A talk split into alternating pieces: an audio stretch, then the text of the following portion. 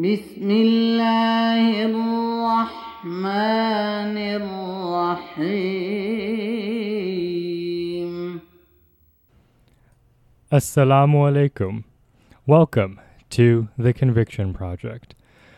When I was about um, in grade twelve, um, I went to this person for consultation, and while having conversation, I told him where I live. I told him that I live in Peace Village. For those of um, those listeners that may not know what Peace Village is or where Peace Village is, Peace Village is a small neighborhood um, in Maple, Ontario, um, where there's a giant mosque, and around that mosque there's a, there's houses and streets that are named after um, Muslim scholars and Muslim caliphs of um, the Ahmadiyya Muslim Jama'at. Um, And in that area, anybody can live. But while I told this person that, you know, I live in Peace Village, he said to me that, oh, is that a closed community? Is that an area where only Ahmadis are allowed to live? Or is that an area where only Pakistani people are allowed to live? And, you know, we come at a time where white supremacy, racism are heavy topics. So I thought, you know, why not talk about something that's relevant to our community and try to apply that outside to the global national community? I'm here with my friend, the Imam Farhan Iqbal. Farhan, assalamu alaikum. Wa alaikum assalam wa rahmatullah. Farhan, um, you know, this is uh, our first part of um, a three, four-part series where we're going to talk about, you know, this topic of racism, human rights, and inclusion.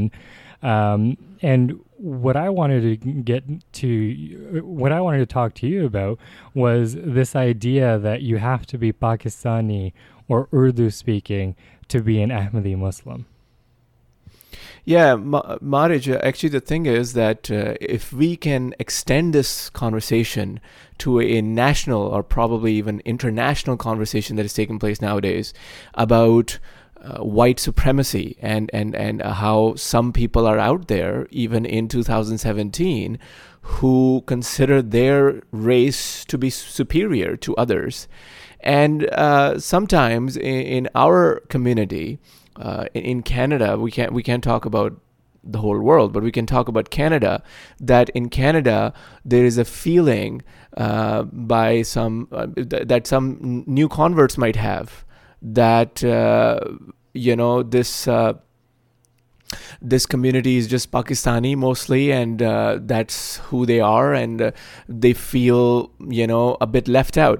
So so. Is that com- coming from culture or is that coming from the faith? And the answer is that some of these things actually come from the culture. They have nothing to do with the religion.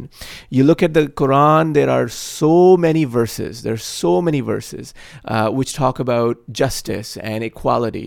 For instance, there is chapter five, verse nine is a very famous verse of the Quran which says, Ya ayyuhallazina amanu kunu qawwamina lillahi shuhada'a bil qisti.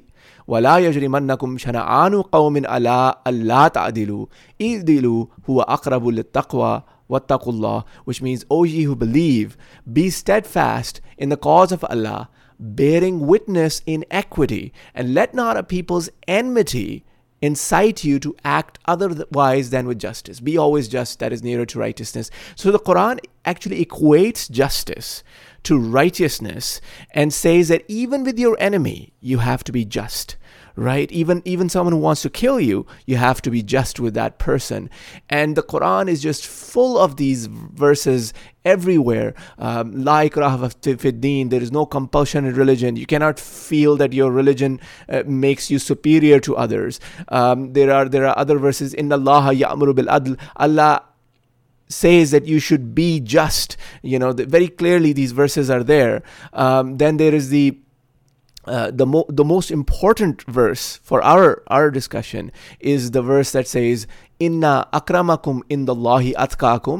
Allah says clearly that the one who is most honorable, the mo- one who can feel superior to others in, in a sense, is the one who is more righteous. right? It's not, you know, superiority is not based on your race or on or your ethnicity or just simply belonging to a certain faith. That's not the real person who is more respectable among you, more honorable among you in the sight of Allah, in the lahi, in the sight of Allah is he who is most righteous. And, you know, um, thank you for saying all of that, because I think these are important things that people should know.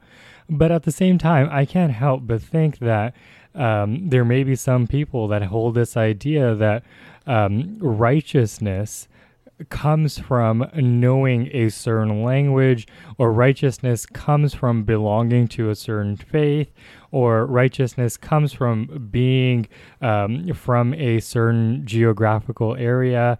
Um, so how do we tackle that mindset? What are some practical things that we can do to tackle that mindset? You, you know, that that's I, I'm very happy that you asked this question, because that does happen. Uh, so people uh, from any given faith, uh, they belong to a certain culture and they they have a certain language, and they start associating their language and culture with the faith and start feeling that that language is also part of what makes them better than others, right?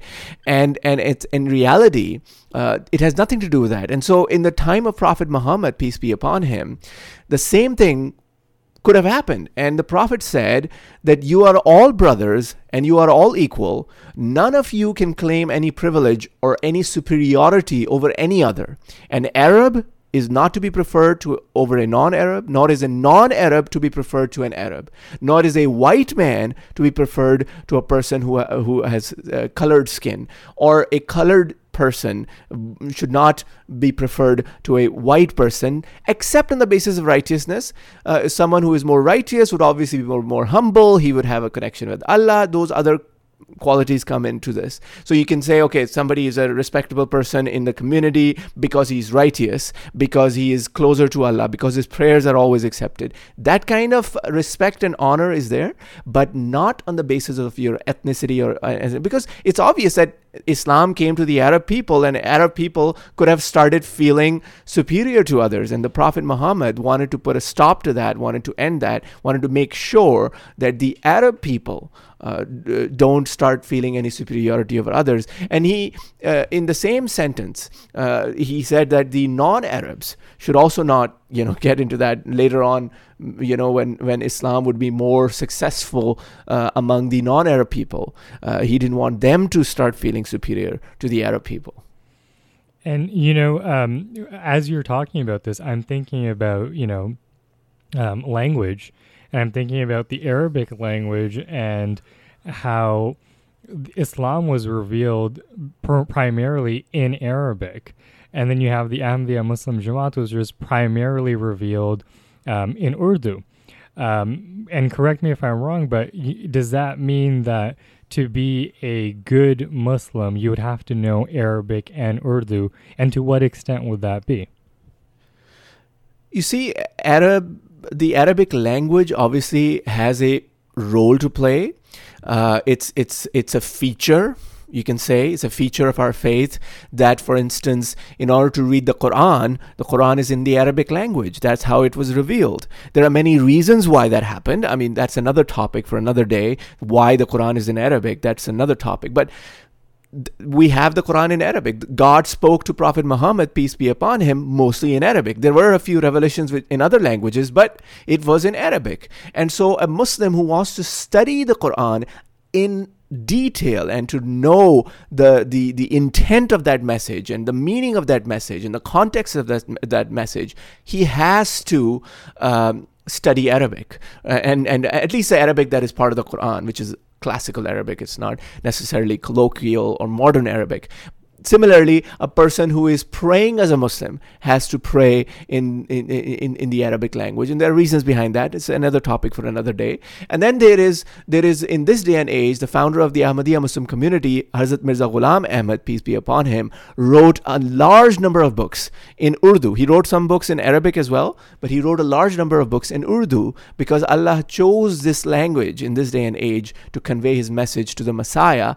And and so a person who is associated with the Ahmadiyya Muslim community has to uh, try and learn Urdu if he wants to go to the original uh, words of the promised Messiah. Of course, we have translations of his works in many different languages. We have translations of the Quran as well in many different languages. But if someone wants to study the faith in depth, right, he has to uh, he has to get into that, and he has to um, he has to uh, uh, study the language uh, f- in order to improve his understanding. That, you know, that's a, like a technical thing. It does not affect a person's superiority. And, and you know, as you as you're talking about the scriptures, I'm thinking that, you know, a lot of Um, traditional scriptures, if we take the Bible, for example, was originally revealed, um, and correct me if I'm wrong, in an Ar- Aramic language. Is that right? Uh, the, the Old Testament was originally mostly written in Hebrew, Hebrew, and the New Testament was actually written in Greek. Greek. Uh, Aramaic was not the language that was used uh, to write, for instance, the Gospels. As far as I know, uh, the Gospels were originally written in Greek because the language of that time, the written language of the Roman Empire at that time, was Greek. Everything was written in Greek and discussed in Greek. Right. And, yeah. and you know, and now majority of the world probably doesn't study the Bible in that language. Right. And, and I'm sure that, you know, something is lost in the translation. And I, I guess it speaks but, but to... But those who are, those who are scholars, those who want to go in depth, they actually learn classical, it's called Koine Greek. Um, it, it, it, they learned Koine Greek uh, in order to understand what the Gospels were originally saying. And those who want to study the Old Testament will learn Hebrew as well. Right. And, and you know, in the in Islam, almost everyone has to learn Arabic in order to read the Quran. And I think that's a key difference um, in kind of keeping traditions and keeping um, past uh, ideas alive. And, you know, while you were talking about speaking Urdu and, and learning um, the Urdu language to understand um, the Ahmadiyya Muslim Jama'at better, I was reflecting on hearing um, two things, and I'll share the two things and then we'll wrap up. Um, the first thing that I was thinking of was um, at the Jalsa Salana, the annual convention in Germany this year, uh, Maulana Azhar Hanif, who is African-American, gave an entire speech in Urdu. And I think that really said something about, you know, the role that an individual Ahmadi can play in order to get that proper understanding. And the second thing that I was thinking about was the diverse kind of um, nature of the Promised Messiah alayhi salam. He was of Persian descent. He was born into, um, he, he wrote primarily in Urdu, but he was born in the, the state of Punjab, which majority of it was Punjabi speaking. So he was well versed in about three different cultures. And he came at a time which the British were in charge of the Indian subcontinent. So that's about four different cultures all colliding into one figure.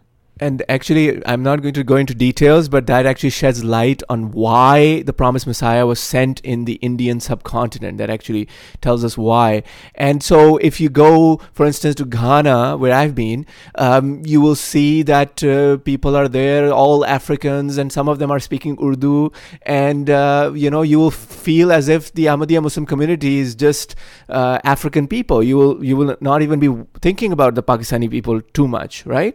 Uh, because there They are a really small minority there. I mean, most of the ninety-five, ninety-seven percent of the Ahmadi Muslims in Ghana are are are, are Ghanaians, right? And similarly, if you go into other places, you see the same thing. And, you know, for, for some of our youth that I've talked to, and I'll just wrap this up here, and I'm sure we'll we'll go into this in our next uh, podcast.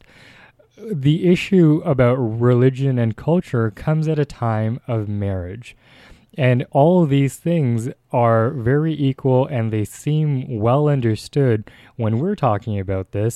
But when it comes to marriage, something goes amiss.